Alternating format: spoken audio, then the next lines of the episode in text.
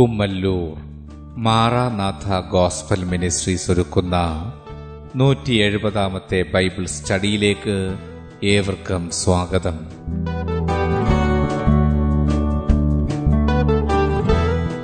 ശിഷ്യത്വം എന്ന വിഷയത്തിന്റെ എൺപതാം ഭാഗത്തെ ആസ്പദമാക്കി പിശാചിനാലുള്ള പരീക്ഷകൾ എന്ന വിഷയത്തിന്റെ ഏഴാം ഭാഗമാണ് നിങ്ങൾ കേൾക്കുവാൻ പോകുന്നത്.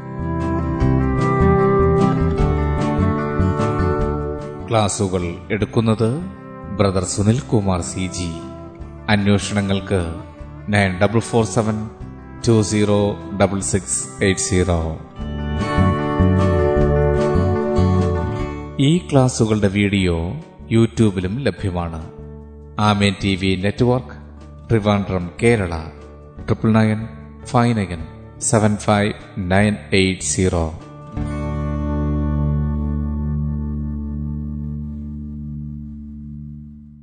ദൈവത്തിന്റെ അതിധന്യമായ നാം വാഴ്ത്തപ്പെടുമാറാകട്ടെ. മത്തായി എഴുതിയ സുവിശേഷം നാലാമത്തെ അധ്യയം അതിന്റെ മൂന്നാമത്തെ വാക്യം.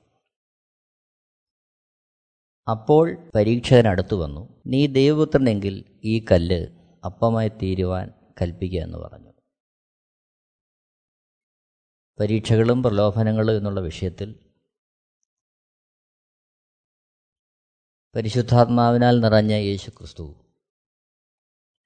യോർദാനിൽ നിന്ന് കയറി തന്റെ ശുശ്രൂഷയിലേക്ക് പ്രവേശിക്കുന്നതിന് മുമ്പ് പിശാചിനാൽ പരീക്ഷിക്കപ്പെടേണ്ടതിനായിട്ട് ആത്മാവ് യേശു ക്രിസ്തുവിനെ മരുഭൂമിയിലേക്ക് നടത്തുമ്പോൾ അവിടെ യേശുക്രിസ്തുവിനെ പരീക്ഷിക്കുന്നതിന്റെ ഒരു ഭാഗമാണ് നമ്മളവിടെ കാണുന്നത്.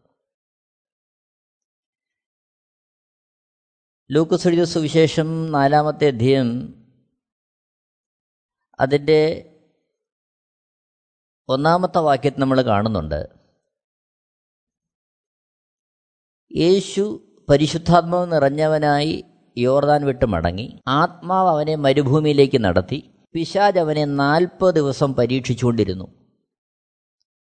ആ പരീക്ഷിച്ചുകൊണ്ടിരുന്നതിന്റെ അവസാന ഘട്ടത്തിലേക്കുള്ള പരീക്ഷയിലേക്ക് വരികയാണ്. ആ ഭാഗങ്ങളിൽ ലൂക്കോസിന്റെ സുവിശേഷം നാലാമത്തെ അധ്യയന്റെ രണ്ടാമത്തെ വാക്യം. ആ ദിവസങ്ങളിൽ അവൻ ഒന്നും ഭക്ഷിച്ചില്ല. അവ കഴിഞ്ഞപ്പോൾ അവന് വിശന്നു.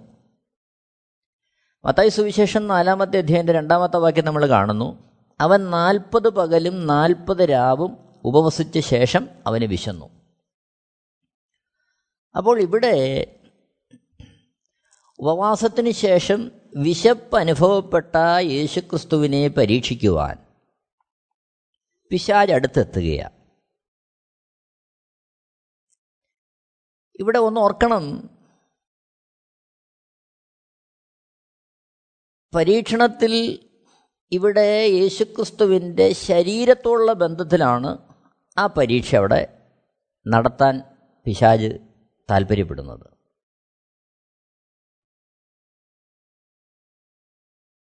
ജഡമോഹം കൺമോഹം ജീവനത്തിന്റെ പ്രതാപം ഈ വ്യത്യസ്തമായ തലങ്ങളിലാണ് പിശാജ് എപ്പോഴും ഒരു മനുഷ്യനെ പരീക്ഷിക്കുവാൻ ആഗ്രഹിക്കുന്നത്. അതാണ് അവന്റെ തന്ത്രങ്ങൾ. ഒന്ന് യോഹന്നാൻ രണ്ടാമത്തെ അധ്യയം പതിനഞ്ച് പതിനാറ് പതിനേഴ് വാക്യങ്ങളിൽ അവിടെ നമ്മളിങ്ങനെ കാണുന്നുണ്ട് പതിനഞ്ചാമത്തെ വാക്യത്തിൽ. ലോകത്തെയും ലോകത്തിലുള്ളതിനെയും സ്നേഹിക്കരുത്. ഒരുവൻ ലോകത്തെ സ്നേഹിക്കുന്നുവെങ്കിൽ അവനിൽ പിതാവിന്റെ സ്നേഹമില്ല. പതിനാറാമത്തെ വാക്യത്തിൽ കാണുന്നു ജഡമോഹം കൺമോഹം ജീവനത്തിന്റെ പ്രതാപം ഇങ്ങനെ ലോകത്തിലുള്ളതെല്ലാം പിതാവിൽ നിന്നല്ല ലോകത്തിൽ നിന്നത്രയാകുന്നു അപ്പോൾ ലോകത്തിൽ നിന്നുള്ള ജഡമോഹം കൺമോഹം ജീവനത്തിന്റെ പ്രതാപം ഈ വിഷയങ്ങളിലാണ് പിശാജ് ഒരുവനെ പരീക്ഷിക്കുവാൻ ആഗ്രഹിക്കുന്നതും അതാണ് അവന്റെ ആയുധങ്ങളും തന്ത്രങ്ങളും. ഒന്ന് യോഹനാൻ അഞ്ച് അഞ്ചിന്റെ പത്തൊമ്പതിൽ നമ്മൾ കാണുന്നു. ഒന്ന് യോഹനാൻ അഞ്ചിന്റെ പത്തൊമ്പതിൽ സർവലോകവും ദുഷ്ടന്റെ അധീനതയിൽ കിടക്കുന്നു. അപ്പോൾ ദുഷ്ടന്റെ അധീനതയിൽ കിടക്കുന്ന ഈ ലോകത്ത് അവന്റെ തന്ത്രങ്ങൾ ജഡമോഹം കൺമോഹം ജീവനത്തിന്റെ പ്രതാപം എന്നീ തന്ത്രങ്ങൾ പ്രയോഗിച്ച് പരീക്ഷ നടത്തുവാനാണ് പിശാജ് ആഗ്രഹിക്കുന്നത് പ്രലോഭിപ്പിക്കുവാൻ. അതാണ് പിശാജിന്റെ തന്ത്രം. ഇവിടെ ഉപവാസത്തോടെ ആയിരിക്കുന്ന യേശുക്രിസ്തു നാൽപ്പത് ദിവസം കഴിഞ്ഞ് വിശന്നപ്പോൾ പരീക്ഷകൻ അടുത്തെത്തുകയാണ് ജഡമോഹം എന്ന് പറയുമ്പോൾ ഇവിടെ പ്രതിപാദിക്കുന്നത് ശരീരത്തെ സംബന്ധിക്കുന്നതാണ് ജഡമെന്ന് പറയുമ്പോൾ രണ്ട് അർത്ഥത്തിൽ തിരുവഴുത്തിൽ ഉപയോഗിച്ചിട്ടുണ്ട്. ഒന്നാമതായിട്ട് ദൈവിക ജീവൻ നഷ്ടപ്പെട്ട അവസ്ഥ. രണ്ടാമതായിട്ട് ശരീരം. ഇങ്ങനെ ഈ രണ്ട് അർത്ഥങ്ങളിൽ ജഡമെന്നുള്ള പദം വിശുദ്ധ വേദവസ്തുത്തിൽ ഉപയോഗിച്ചിട്ടുണ്ട്. ഉൽപ്പത്തി പുസ്തകം രണ്ടാമത്തെ അധ്യയം പതിനാറ് പതിനേഴ് വാക്യങ്ങൾ വായിക്കുമ്പോൾ അവിടെ ദൈവം ആദമനോട് പറയുന്നുണ്ട് നന്മതിന്മകളെക്കുറിച്ചുള്ള അറിവിന്റെ വൃക്ഷത്തിന്റെ ഫലം നീ തിന്നരുത് തിന്നുന്നാളിൽ നീ മരിക്കും. അവിടെ മരിക്കുമെന്ന് പറയുന്നു. എന്നാൽ ഉൽപ്പത്തി പുസ്തകം മൂന്നാമത്തെ അധ്യയന്റെ ആറാമത്തെ വാക്യത്തിൽ പിശാചിന്റെ തന്ത്രത്തിൽ കുടുങ്ങി ഹൗവ ആ വൃക്ഷത്തിന്റെ ഫലം തിന്നതായിട്ട് കാണുന്നു. ശേഷം താഴോട്ട് വായിക്കുമ്പോൾ അവരുടെ കണ്ണു തുറക്കുന്നു അവർ നഗ്നരെന്നറിയുന്നു. അതിന്റെ അർത്ഥം ദൈവിക ജീവൻ അവരിൽ നഷ്ടമായി പരിശുദ്ധാത്മാവിൽ നഷ്ടമായി. അപ്പോൾ അതാണ് ആദ്യം നടന്ന മരണം. ആ മരണം സംഭവിച്ച അവസ്ഥയെയും ജഡമെന്നുള്ള അവസ്ഥയിൽ വിശുദ്ധ വേദപുസ്തകം പ്രതിപാദിക്കുന്നുണ്ട്. ഉൽപ്പത്തി പുസ്തകം ആറാമത്തെ അധ്യയം അതിന്റെ മൂന്ന് അഞ്ച് വാക്യങ്ങൾ വായിക്കുമ്പോൾ നമുക്കത് കാണാൻ കഴിയുന്നുണ്ട്. ഉൽപ്പത്തി പുസ്തകം ആറാമത്തെ അധ്യയം മൂന്ന് അഞ്ച് വാക്യങ്ങൾ. മൂന്നാമത്തെ വാക്യത്തിൽ അപ്പോൾ യഹോവ മനുഷ്യനിൽ എന്റെ ആത്മാവ് സദാകാലം വാദിച്ചുകൊണ്ടിരിക്കുകയില്ല അവൻ ജഡം തന്നെയല്ലോ. അവൻ ജഡം തന്നെയല്ലോ. അപ്പോൾ അവിടെ തേജസ് നഷ്ടപ്പെട്ട മനുഷ്യൻ. അവനിൽ നിന്ന് പരിശുദ്ധാത്മാവ് പോയി തേജസ് ഇല്ലാത്തവനായി തീർന്നു. അപ്പോൾ തേജസ് നഷ്ടപ്പെട്ട ആ മനുഷ്യനെക്കുറിച്ച് പറയുന്നു അവന്റെ അവസ്ഥയെക്കുറിച്ച് പറയുന്നു. അവൻ ജഡമല്ലോ അവൻ ജഡമല്ലോ. അവന്റെ അവസ്ഥ ജഡമല്ലോ. അതാണ് ഉൽപ്പത്തി പുസ്തകം ആറിന്റെ മൂന്നിൽ കാണുന്നത്. അപ്പോൾ യഹോവ മനുഷ്യനിൽ എന്റെ ആത്മാവ് സദാകാലം വാദിച്ചുകൊണ്ടിരിക്കയില്ല. അവൻ ജഡം തന്നെയല്ലോ. അതേപോലെ തന്നെ അതിന്റെ അഞ്ചാമത്തെ വാക്യത്തിലേക്ക് വരുമ്പോൾ അവിടെ നമ്മൾ കാണുന്നുണ്ട് ഭൂമിയിൽ മനുഷ്യന്റെ ദുഷ്ടത വലിയതെന്നും അവന്റെ ഹൃദയവിചാരങ്ങളുടെ നിരൂപണമൊക്കെയും എല്ലായ്പ്പോഴും ദോഷമുള്ളതത്രേ എന്നും യഹോവ കണ്ടു. അപ്പോൾ ദൈവത്തിന്റെ ആത്മാവ് നഷ്ടപ്പെട്ട് ആ ഒരവസ്ഥയിൽ ദൈവവുമായിട്ടുള്ള വേർപാട് വന്ന മനുഷ്യന്റെ അവസ്ഥ. അപ്പോൾ മരണമെന്ന് പറയുന്നത് വേർപാടാ. പരിശുദ്ധാത്മാവ് നഷ്ടപ്പെട്ടപ്പോൾ ദൈവത്തിന്റെ സജീവ സാന്നിധ്യം മനുഷ്യൻ പുറത്തു വന്നു. അവൻ ജഡമായി. അതാണ് ഒരർത്ഥം. ദൈവിക ജീവൻ നഷ്ടപ്പെട്ട അവസ്ഥ. ഇവിടെ ഉൽപ്പത്തി പുസ്തകം ആറിന്റെ അഞ്ചിൽ നമ്മൾ കാണുന്നത് ആ മനുഷ്യന്റെ അവസ്ഥയെക്കുറിച്ച് പറയുക. ഭൂമിയിൽ മനുഷ്യന്റെ ദുഷ്ടത വലിയതെന്നും അവന്റെ ഹൃദയവിചാരങ്ങളുടെ നിരൂപണമൊക്കെയും എല്ലായ്പ്പോഴും ദോഷമുള്ളതത്രേ എന്നും യഹോവ കണ്ടു. ഗലാത്യ ലേഖനം അഞ്ചാമത്തെ അധ്യയം അതിന്റെ പത്തൊമ്പത് മുതൽ ഇരുപത്തിയൊന്ന് വരെയുള്ള വാക്യങ്ങളിൽ ഭക്തനായ പൗലോസ് ആ ജഡാവസ്ഥയിലുള്ള മനുഷ്യന്റെ ആ ഒരവസ്ഥയെക്കുറിച്ച് പറയുന്നുണ്ട്. ഗലാത്യ ലേഖനം അഞ്ചാമത്തെ അധ്യയം പത്തൊമ്പത് ഇരുപത് ഇരുപത്തൊന്ന് വാക്യങ്ങൾ.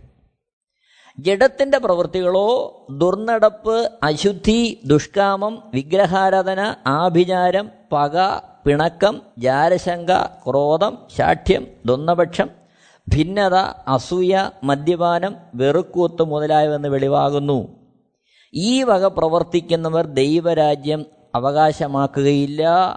എന്ന് ഞാൻ മുമ്പേ പറഞ്ഞതുപോലെ ഇപ്പോഴും നിങ്ങളോട് മുൻകൂട്ടി പറയുന്നു. അപ്പോൾ ഇവിടെ ജഡത്തിന്റെ അവസ്ഥ ജഡത്തിന്റെ പ്രവൃത്തി അതിവിടെ വെളിപ്പെടുത്തുകയാണ് അപ്പോസനായ പൗലോസ്. അപ്പോൾ ഇതാണ് ദൈവിക ജീവൻ നഷ്ടപ്പെട്ട മനുഷ്യന്റെ അവസ്ഥ ജഡാവസ്ഥ. അപ്പോൾ ആ ഒരു മനുഷ്യനിൽ നിന്ന് വരുന്ന അവന്റെ ആ അവസ്ഥയെക്കുറിച്ച് എഫ് എസ് ലേഖനത്തിലും അപ്പോസലിനെ പൗലോസ് രേഖപ്പെടുത്തുന്നുണ്ട്. എഫ് എസ് ലേഖനം രണ്ടാമത്തെ അധ്യയം അതിന്റെ ഒന്ന് മുതൽ അഞ്ച് വരെയുള്ള വാക്യങ്ങൾ നമ്മൾ കാണുന്നുണ്ട്. അതിക്രമങ്ങളാലും പാപങ്ങളാലും മരിച്ചവരായിരുന്ന നിങ്ങളെയും. അപ്പോൾ മരിച്ചു. ഇപ്പോൾ നാം ഈ അവസ്ഥയിൽ നിലനിൽക്കുമ്പോഴും ദൈവത്തിന്റെ ആത്മാവ് പറയുന്നത് അതിക്രമങ്ങളാലും പാപങ്ങളാലും മരിച്ച അവസ്ഥ. അതിന്റെ പ്രതിഫലനം എന്താണ്? അവയിൽ നിങ്ങൾ മുമ്പേ ഈ ലോകത്തിന്റെ കാലഗതിയെയും ആകാശത്തിലെ അധികാരത്തിനും അനുസരണക്കേടിന്റെ മക്കളിൽ ഇപ്പോൾ വ്യാപരിക്കുന്ന ആത്മാവിനും അധിപതിയായവനെ അനുസരിച്ച് നടന്നു. ശരിക്കും പറഞ്ഞാൽ പിശാജിനെ അനുസരിച്ച് നടന്നു. അവിടെ നമ്മൾ വായിക്കുന്നു മൂന്നാമത്തെ വാക്യത്തിലേക്ക് വരുമ്പോൾ അവരുടെ ഇടയിൽ നാം എല്ലാവരും മുമ്പേ നമ്മുടെ ജഡമോഹങ്ങളിൽ നടന്നു ജഡത്തിനും മനോവികാരങ്ങൾക്കും ഇഷ്ടമായത് ചെയ്തും കൊണ്ട് മറ്റുള്ളവരെ പോലെ പ്രകൃതിയാൽ കോപത്തിന്റെ മക്കളായിരുന്നു. അതായത് നമുക്ക് തോന്നുന്ന നമുക്ക് ഇഷ്ടമാകുന്ന നമ്മുടെ മനസ്സിൽ തോന്നുന്ന കാര്യങ്ങൾ ചെയ്തുകൊണ്ട് അത് നല്ലതാണെന്ന് കരുതി അത് ചെയ്തുകൊണ്ട് ജീവിക്കുന്ന ഒരവസ്ഥയിലായിരുന്നു നാം എല്ലാവരും ഇതാണ് ദൈവത്തിന്റെ ആത്മാവ് നഷ്ടപ്പെട്ട ദൈവിക ജീവൻ നഷ്ടപ്പെട്ട ഒരു മനുഷ്യന്റെ അവസ്ഥ. റോമാലേഖനം ഏഴാമത്തെ അധ്യയത്തിലും അപ്പോസല്ല പൗലോസ് ഇതിനെക്കുറിച്ച് എഴുതുന്നുണ്ട്. അതിന്റെ പതിനാലാമത്തെ വാക്യത്തിൽ നമ്മളിങ്ങനെ കാണുന്നുണ്ട്. ഞാനോ ജഡമയൻ പാപത്തിന് ദാസനായി വിൽക്കപ്പെട്ടവൻ തന്നെ. പതിനഞ്ചാമത്തെ വാക്യം. ഞാൻ പ്രവർത്തിക്കുന്നത് ഞാൻ അറിയുന്നില്ല ഞാൻ ഇച്ഛിക്കുന്നതിനെയല്ല പകയ്ക്കുന്നതിനത്രേ ചെയ്യുന്നത്. പതിനെട്ടാമത്തെ വാക്യത്തിലേക്ക് വരുമ്പോൾ അതിൽ നമ്മളിങ്ങനെ കാണുന്നുണ്ട് നന്മ ചെയ്യാനുള്ള താല്പര്യം എനിക്കുണ്ട് പ്രവർത്തിക്കുന്നതോ ഇല്ല. ഞാൻ ചെയ്യാൻ ഇച്ഛിക്കുന്ന നന്മ ചെയ്യുന്നില്ലല്ലോ ഇച്ഛിക്കാത്ത തിന്മയത്രേ പ്രവർത്തിക്കുന്നത്. അപ്പോൾ അതായത് നന്മ എന്താണെന്നറിയാൻ ചെയ്യാൻ കഴിയുന്നില്ല തിന്മ എന്താണെന്നറിയാം അതിനെ വിട്ടുകളയാൻ കഴിയുന്നില്ല. അപ്പോൾ ഇതാണ് പരിശുദ്ധാത്മാവ് നഷ്ടപ്പെട്ട ജഡ അവസ്ഥയിലായ ഒരു മനുഷ്യന്റെ അവസ്ഥ. അതാണ് നമ്മുടെ എല്ലാവരുടെയും മനോനിലവാരം. അതാണ് നമ്മളുടെ ഇപ്പോഴുള്ള യഥാർത്ഥ അവസ്ഥ. യേശുവിനെ രക്ഷകനും കർത്താവുമായി സ്വീകരിക്കുന്നതിന് മുമ്പുള്ള ഒരു മനുഷ്യന്റെ അവസ്ഥ വീണ്ടെടുക്കപ്പെടുന്നതിന് മുമ്പുള്ള അവസ്ഥ പാപമോചനം പ്രാപിക്കുന്നതിന് മുമ്പുള്ള അവസ്ഥ. എന്നാൽ രണ്ടാമത് ജഡമെന്ന് ഉദ്ദേശിക്കുന്നത് ശരീരത്തെക്കുറിച്ച് പറയുന്നുണ്ട്. ഫിലിപ്പിയ ലേഖനം ഒന്നാമത്തെ അധ്യയം ഇരുപത് മുതൽ മുപ്പത് വരെയുള്ള വാക്യങ്ങൾ വായിക്കുമ്പോൾ ഫിലിപ്പിയ ലേഖനം ഒന്നാമത്തെ അധ്യയം ഇരുപത് മുതൽ മുപ്പത് വരെയുള്ള വാക്യങ്ങൾ വായിക്കുമ്പോൾ അതിൽ ഇരുപതാമത്തെ വാക്യത്തിൽ നമ്മളിങ്ങനെ കാണുന്നുണ്ട് അങ്ങനെ ഞാൻ ഒന്നിലും ലജ്ജിച്ചു പോകാതെ പൂർണ ധൈര്യം പൂണ്ട് ക്രിസ്തു എന്റെ ശരീരത്തിങ്കൽ. ജീവനാലാകട്ടെ മരണത്താലാകട്ടെ എപ്പോഴും എന്ന പോലെ ഇപ്പോഴും മഹിമപ്പെടുകയേ ഉള്ളൂ എന്ന് പ്രതീക്ഷിക്കുകയും പ്രത്യാശിക്കുകയും ചെയ്യുന്നു. അപ്പോൾ ഇവിടെ എന്റെ ശരീരത്തിങ്കൽ ഇരുപത്തൊന്നാമത്തെ വാക്യത്തിലേക്ക് വരുമ്പോൾ എനിക്ക് ജീവിക്കുന്നത് ക്രിസ്തുവും മരിക്കുന്നത് ലാഭവുമാകുന്നു. ഇരുപത്തിരണ്ടാമത്തെ വാക്യത്തിലേക്ക് വരുമ്പോൾ എന്നാൽ ജഡത്തിൽ ജീവിക്കുന്നതിനാൽ എന്റെ വേലയ്ക്ക് ഫലം വരുമെങ്കിൽ ഏത് തിരഞ്ഞെടുക്കേണ്ടു എന്ന് ഞാൻ അറിയുന്നില്ല. അപ്പോൾ ജഡത്തിൽ ജീവിക്കുന്നതിനാൽ എന്റെ വേലയ്ക്ക് ഫലം വരുമെങ്കിൽ. അപ്പോൾ ഇവിടെ ജഡത്തിൽ ജീവിക്കുക എന്ന് പറയുമ്പോൾ ഉദ്ദേശിച്ചിരിക്കുന്നത് പൗലോസ് ഇരുപതാമത്തെ വാക്യമായിട്ട് ചേർത്ത് വായിക്കുമ്പോൾ എന്റെ ശരീരത്തിങ്കൽ ജീവനാലാകട്ടെ മരണത്താലാകട്ടെ. ഇവിടെ പ്രതിപാദിക്കുന്ന ജഡമെന്ന് പറയുന്നത് ശരീരമാണ്. അപ്പോൾ വിശുദ്ധ വേദപുസ്തകത്തിൽ ജഡം എന്നുള്ളത് ദൈവത്തിന്റെ ആത്മാവ് നഷ്ടപ്പെട്ടു പോയ മനുഷ്യന്റെ ആകത്തുകയെ വെളിപ്പെടുത്തുന്നു. അതേപോലെ തന്നെ രണ്ടാമതായിട്ട് മനുഷ്യന്റെ ശരീരം എന്നുള്ള തരത്തിൽ വെളിപ്പെടുത്തുന്നു. അപ്പോൾ വിശാലമായി ചിന്തിക്കുമ്പോൾ ദൈവിക ജീവൻ നഷ്ടപ്പെട്ട മനുഷ്യനെയാണ് പിശാജ് ഈ തന്ത്രങ്ങളിൽ കൊടുക്കുവാൻ ശ്രമിക്കുന്നത്. ജഡമോഹവും കൺമോഹവും ജീവനത്തിന്റെ പ്രതാപത്താലും പരീക്ഷിക്കുവാൻ ശ്രമിക്കുന്നത് ആ മനുഷ്യനെയാണ്. ജഡാവസ്ഥയിലായ മനുഷ്യനെ. അപ്പോൾ വീണ്ടെടുക്കപ്പെട്ടു. കർത്താവിന് വേണ്ടി ജീവിക്കുന്നു എങ്കിലും നാം ഈ ശരീരത്തിൽ ഇരിക്കുന്നത് കൊണ്ട് നമുക്ക് ഈ പരീക്ഷകളെ നേരിടേണ്ടതായിട്ട് വരുന്നു. എന്നാൽ ഇവിടെ ജഡമോഹം എന്നുള്ള നാം വ്യത്യസ്തമായെന്ന് ചിന്തിക്കുമ്പോൾ നമുക്കിവിടെ ചിന്തിക്കാൻ കഴിയുന്നത് ശരീര സംബന്ധമായ കാര്യം. അപ്പോൾ യേശുക്രിസ്തുവിന് വിശന്നു. ഒരു വേള അതൊരു മോഹത്തിന്റെതായ തലത്തിൽ കൂട്ടാൻ കഴിയുകയില്ല എങ്കിലും ആ അവസരം പ്രയോജനപ്പെടുത്തി യേശുക്രിസ്തുവിനെ തന്റെ വരുതിയിലേക്ക് തന്റെ ഇഷ്ടത്തിലേക്ക് കൊണ്ടുവരുവാൻ പിശായ് ശ്രമിക്കുകയാണ്. നോക്കണം. അപ്പോൾ ആ ഒരു തന്ത്രവുമായിട്ട് പിശാജ് അവിടെ എത്തുകയാണ് വിശക്കുന്ന യേശുവിന് പരിഹാരമായിട്ട്. രണ്ട് കുരിന്തർ പതിനൊന്നാമത്തെ അധ്യയം അതിന്റെ പതിനാലാമത്തെ വാക്യത്തിൽ നമ്മളിങ്ങനെ വായിക്കുന്നുണ്ട്. സാത്താൻ താനും വെളിച്ചദൂതന്റെ വേഷം ധരിക്കുന്നുവല്ലോ. ഒരു വേള ഈ കാലഘട്ടത്തിൽ നമ്മൾ പിശാചും സാത്താനും എന്ന് പറയുമ്പോൾ നമ്മുടെ ഉള്ളിൽ സാധാരണ വരുന്ന ഒരു ചിത്രം. പടത്തിലായിരുന്നാലും അല്ലാതെ ഏത് രീതിയിലായിരുന്നാലും സാത്താൻ എന്ന് പറയുമ്പോൾ നമ്മുടെ ഉള്ളിൽ വരുന്നത് വളരെ ഭീകരമായ അല്ലെങ്കിൽ അതേപോലെ യേശുവിനെ പരീക്ഷിക്കാൻ വരുന്ന പാമ്പിന്റെ രൂപവും അതൊക്കെയാണ് ഒരു മനുഷ്യന്റെ ഉള്ളിൽ വരുന്നത്. കാരണം പാമ്പിന്റെ രൂപത്തിൽ പിശാജ് ഹവയെ പരീക്ഷിക്കുവാൻ വന്നു. അപ്പോൾ നമ്മുടെ ഉള്ളിൽ വരുന്ന ചിത്രം പിശാജ് എന്ന് പറയുന്നത് വളരെ വിരൂപമായൊരവസ്ഥയാണ്.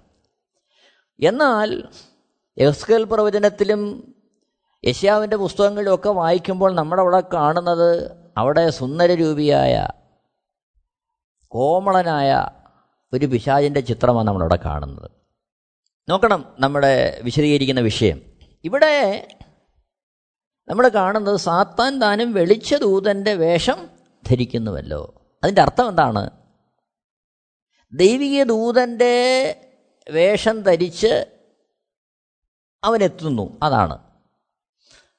ഇവിടുത്തെ ഈ അവസ്ഥയിൽ ഉപവാസത്തിൽ നാൽപ്പത് ദിവസം ഒന്നും കഴിക്കാതെ വിശന്നിരിക്കുന്ന യേശുവിന്റെ അടുത്തേക്ക് ഒരു സതുപദേശം പറയുന്നു എന്നുള്ള തരത്തിലാണ് സാത്താൻ അവിടെ എത്തുന്നത്. നോക്കണം. അവിടെ ആ പരിഹാരം ഉപദേശിക്കുന്നു നോക്കിയാട്ടെ മത്തായ സുവിശേഷം നാലിന്റെ മൂന്നിൽ. അപ്പോൾ പരീക്ഷകൻ അടുത്തു വന്ന് നീ ദൈവപുത്രനെങ്കിൽ ഈ കല്ല് അപ്പമായി തീരുവാൻ കൽപ്പിക്കുക എന്ന് പറഞ്ഞു. ലൂക്കോസ് എഴുതിയ സുവിശേഷം നാലാമത്തെ അധ്യയന്റെ മൂന്നാമത്തെ വാക്യത്തിലും അത് തന്നെ കാണുന്നു. അപ്പോൾ പിശാജ് അവനോട് നീ ദൈവപുത്രനെങ്കിൽ ഈ കല്ലിനോട് അപ്പമായി തീരുവാൻ കൽപ്പിക്ക? എന്ന് പറഞ്ഞു. മത്തായി നാലിന്റെ മൂന്നിൽ പരീക്ഷകൻ എന്ന് അവിടെ എഴുതിയിരിക്കുന്നതിന് പകരം ലൂക്കോസിന്റെ സുഷൻ നാലിന്റെ മൂന്നിൽ വ്യക്തമായിട്ട് പിശ എന്നവിടെ ലൂക്കോസ് രേഖപ്പെടുത്തിയിരിക്കുക.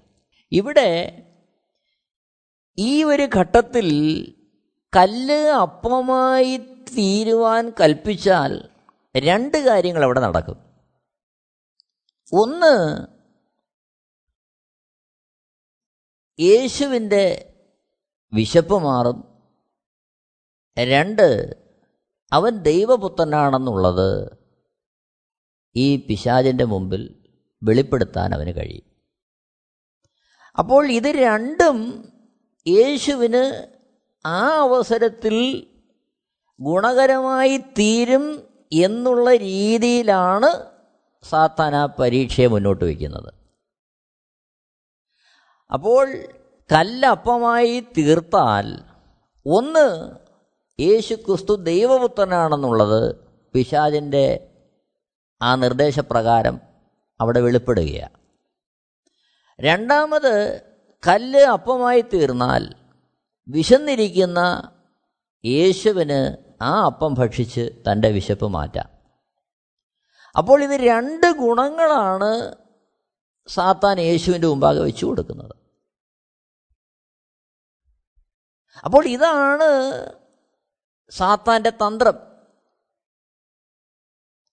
കാരണം നമുക്ക് നന്മ വരുവാൻ നമുക്ക് ലാഭമുണ്ടാകുവാൻ നമുക്ക് ഗുണകരമായി തീരുവാൻ ഇത് ചെയ്യണം എന്നുള്ള തരത്തിൽ മാത്രമേ പിശായ നമ്മളെ സമീപിക്കാറുള്ളൂ.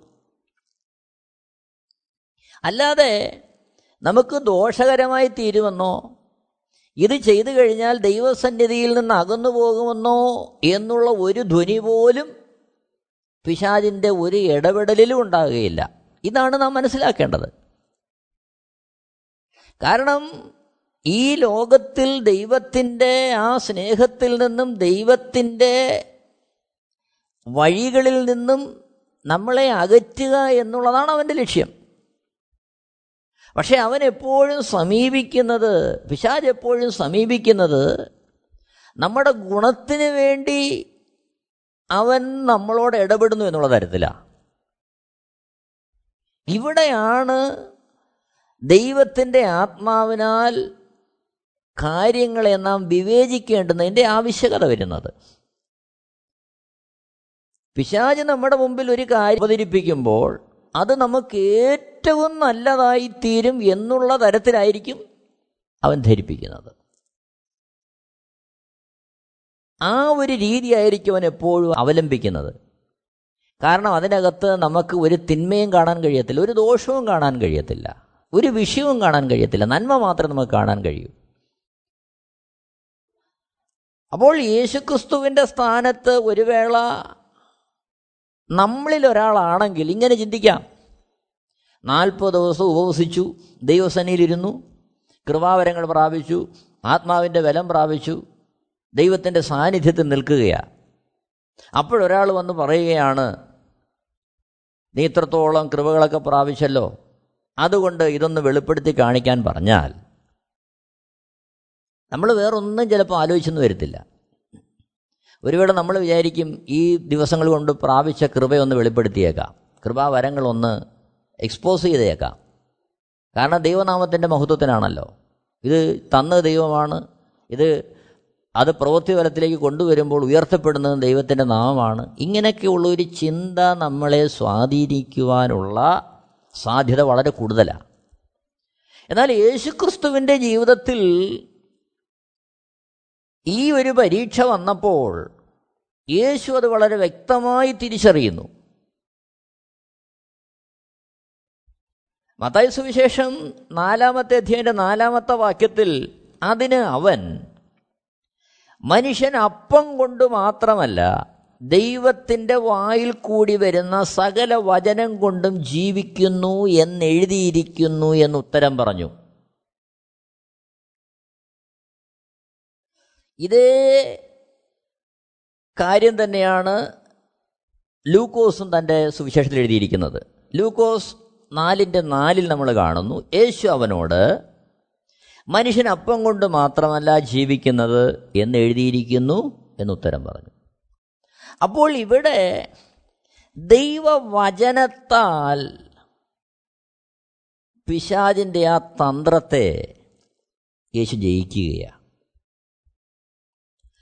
അപ്പോൾ യേശുക്രിസ്തു അവിടെ ഉപയോഗിക്കുന്ന ദൈവവചനം ആവർത്തന പുസ്തകം എട്ടാമത്തെ അധ്യയം അതിന്റെ മൂന്നാമത്തെ വാക്യമാണ് അവിടെ ഇങ്ങനെ കാണുന്നു അവൻ നിന്നെ താഴ്ത്തുകയും നിന്നെ വിശപ്പിക്കുകയും മനുഷ്യൻ അപ്പം കൊണ്ട് മാത്രമല്ല യഹോവയുടെ വായിൽ നിന്ന് പുറപ്പെടുന്ന സകല വചനം കൊണ്ടും ജീവിക്കുന്നു എന്ന് നിന്നെ ഗ്രഹിപ്പിക്കേണ്ടതിന്. നീ നിന്റെ പിതാക്കന്മാരും അറിഞ്ഞിട്ടില്ലാത്ത മന്ന കൊണ്ട് നിന്നെ പോഷിപ്പിക്കുകയും ചെയ്യുന്നു. അപ്പോൾ അവിടെ ഇസ്രയേൽ ജനത്തിന് മന്ന കൊടുത്തത് മോശയല്ല യഥാർത്ഥത്തിൽ. മോശ ദൈവസന്നിധിയിൽ നിന്നുകൊണ്ട് ജനത്തെ നയിക്കുവാൻ വേണ്ടി തിരഞ്ഞെടുക്കപ്പെട്ടവനാ. സ്വർഗത്തിൽ നിന്ന് മന്ന പൊഴിച്ചു കൊടുത്തത് ദൈവമാ. അപ്പോൾ ഇവിടെ ആ വാക്യം എടുത്തുകൊണ്ട് ആ ദൈവവചനം എടുത്തുകൊണ്ട് പിശാജിന്റെ ആ തന്ത്രത്തെ യേശുക്രിസ്തു ജയിക്കുകയാണ് അപ്പോൾ ആവശ്യങ്ങളെക്കാൾ തന്റെ ശരീരത്തിന്റെ ആവശ്യങ്ങളെക്കാൾ തന്റെ വിശപ്പിനേക്കാൾ തന്റെ സാഹചര്യത്തെക്കാൾ യേശുക്രിസ്തു ഊന്നൽ കൊടുത്തത് യേശുക്രിസ്തു ആശ്രയിച്ചത് തിരുവഴുത്തിനെയാണ്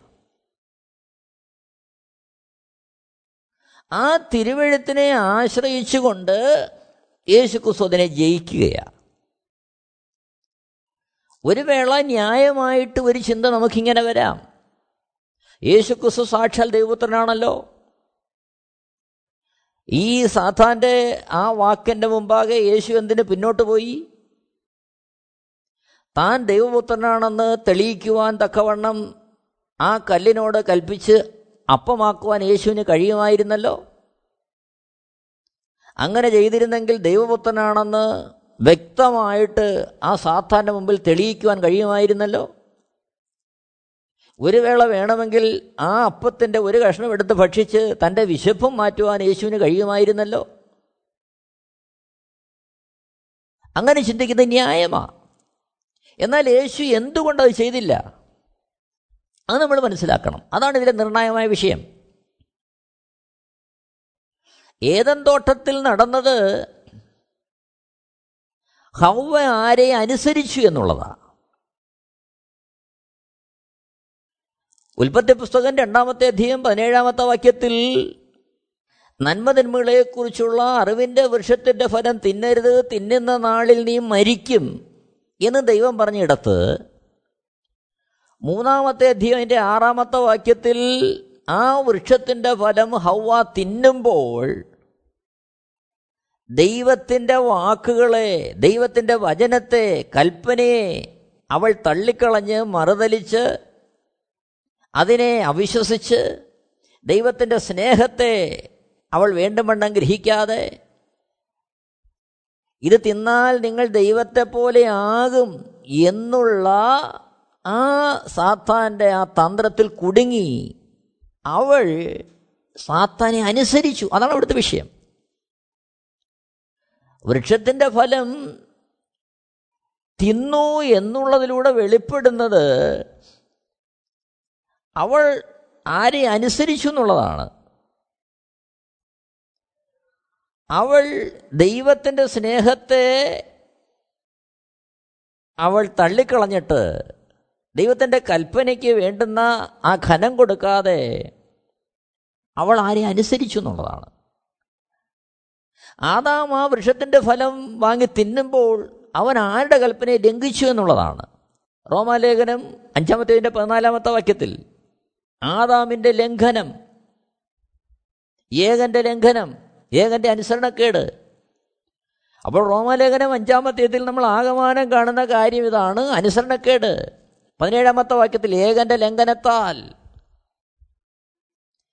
വീണ്ടും നമ്മൾ താഴോട്ട് വായിക്കുമ്പോൾ റോമാലേഖനം അഞ്ചിന്റെ പത്തൊമ്പതിൽ ഏക മനുഷ്യന്റെ അനുസരണക്കേടിനാൽ അപ്പോൾ വിഷയം അനുസരണക്കേടാ. ഫലത്തിന് പ്രത്യേകിച്ച് വിഷമൊന്നും ഉണ്ടായിട്ടൊന്നുമല്ല. പക്ഷേ ആദാമും ഹവ്വയും ദൈവത്തിന്റെ വചനത്തെ അനുസരിക്കാതെ പിശാജിന്റെ വചനത്തെ അനുസരിച്ചു. ഇവിടുത്തെ വിഷയം ഈ സാത്താന്റെ ഉപദേശം കേട്ട് കല്ല് അപ്പമായി തീരുവാൻ കൽപ്പിച്ചാൽ യേശു സാത്താന്റെ ആ വാക്കുകളെ അനുസരിച്ചു എന്നുള്ളത് വരും. അതാണ് അവിടുത്തെ വിഷയം. കല്ലപ്പമായി തീർക്കുന്നതോ അത് നിന്ന് വിശപ്പ് മാറ്റുന്നതോ ഒന്നുമല്ല ഇവിടുത്തെ വിഷയം. എന്നെ കേൾക്കുന്ന പ്രിയരെ നമ്മുടെ ജീവിതത്തിലും വന്നു പോകാവുന്ന വളരെ ഭയാനകമായൊരവസ്ഥയാണിത്. പിശാജ് പലപ്പോഴും നമ്മളെ സഹായിക്കുവാൻ നന്മയിലേക്ക് നടത്തുവാൻ എന്നുള്ള വണ്ണമായിരിക്കും തന്ത്രങ്ങളുമായിട്ട് വരുന്നത്. നാം അതിൽ കുടുങ്ങിപ്പോയാൽ നാം ആരെ അനുസരിച്ചു എന്നുള്ളതാണ് അവിടുത്തെ വിഷയം വരുന്നത്. നാം പിശാചിനെ അനുസരിച്ചാൽ നാം അവന്റെ ആധിപത്യത്തിന്റെ കീഴിലേക്ക് പോവുകയാണ് ഏതൻ തോട്ടത്തിൽ തിന്നരുതെന്ന് പറഞ്ഞ ഫലം തിന്നു കഴിഞ്ഞപ്പോൾ ഭൂമിയുടെ ഘടന മാറി മനുഷ്യന്റെ ഘടന മാറി. അവന്റെ ദേഹം ദേഹി ആത്മാവിന് കോട്ടം വന്നു. പാപം മനുഷ്യനെ വാഴുവാൻ തുടങ്ങി മരണം ഭരിക്കുവാൻ തുടങ്ങി പിശാചിന്റെ സർവാധിപത്യം എന്റെ മേൽ വന്നു.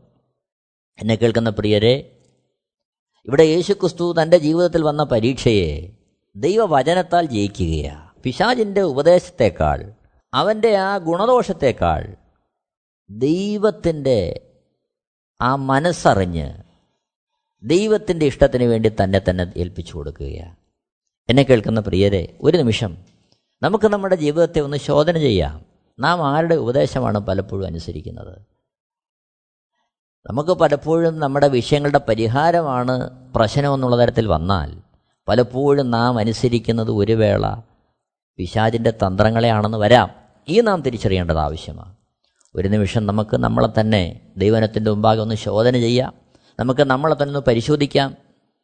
ദൈവശബ്ദം കേട്ട് ദൈവത്തിന്റെ വഴികളിൽ നടക്കുവാൻ ആവശ്യമായ ദൈവറിവയ്ക്ക് വേണ്ടി നമുക്ക് ദൈവത്തോട് പ്രാർത്ഥിക്കാം. നമുക്ക് ഒരുങ്ങാം. നമ്മളെ തന്നെ ഒന്ന് സമർപ്പിക്കാം. ദൈവനാമം നാം മുഖത്തപ്പെടട്ടെ എല്ലാവരെയും ദൈവം ധാരാളമായിട്ട് അനുഗ്രഹിക്കുമാറാകട്ടെ. Amen. Amen T V network Christian internet channel സുവിശേഷീകരണത്തിന്റെ വ്യത്യസ്ത മുഖം തേടിയുള്ള യാത്ര YouTube and Facebook. Amen T V network Trivandrum Kerala. ഞങ്ങളുടെ വിലാസം Maranatha gospel ministries Marankuzhi Kummallur P O Kollam. ആറ് ഒൻപത് ഒന്ന് അഞ്ച് ഏഴ് മൂന്ന്. അന്വേഷണങ്ങൾക്ക് nine double four seven two zero double six eight zero.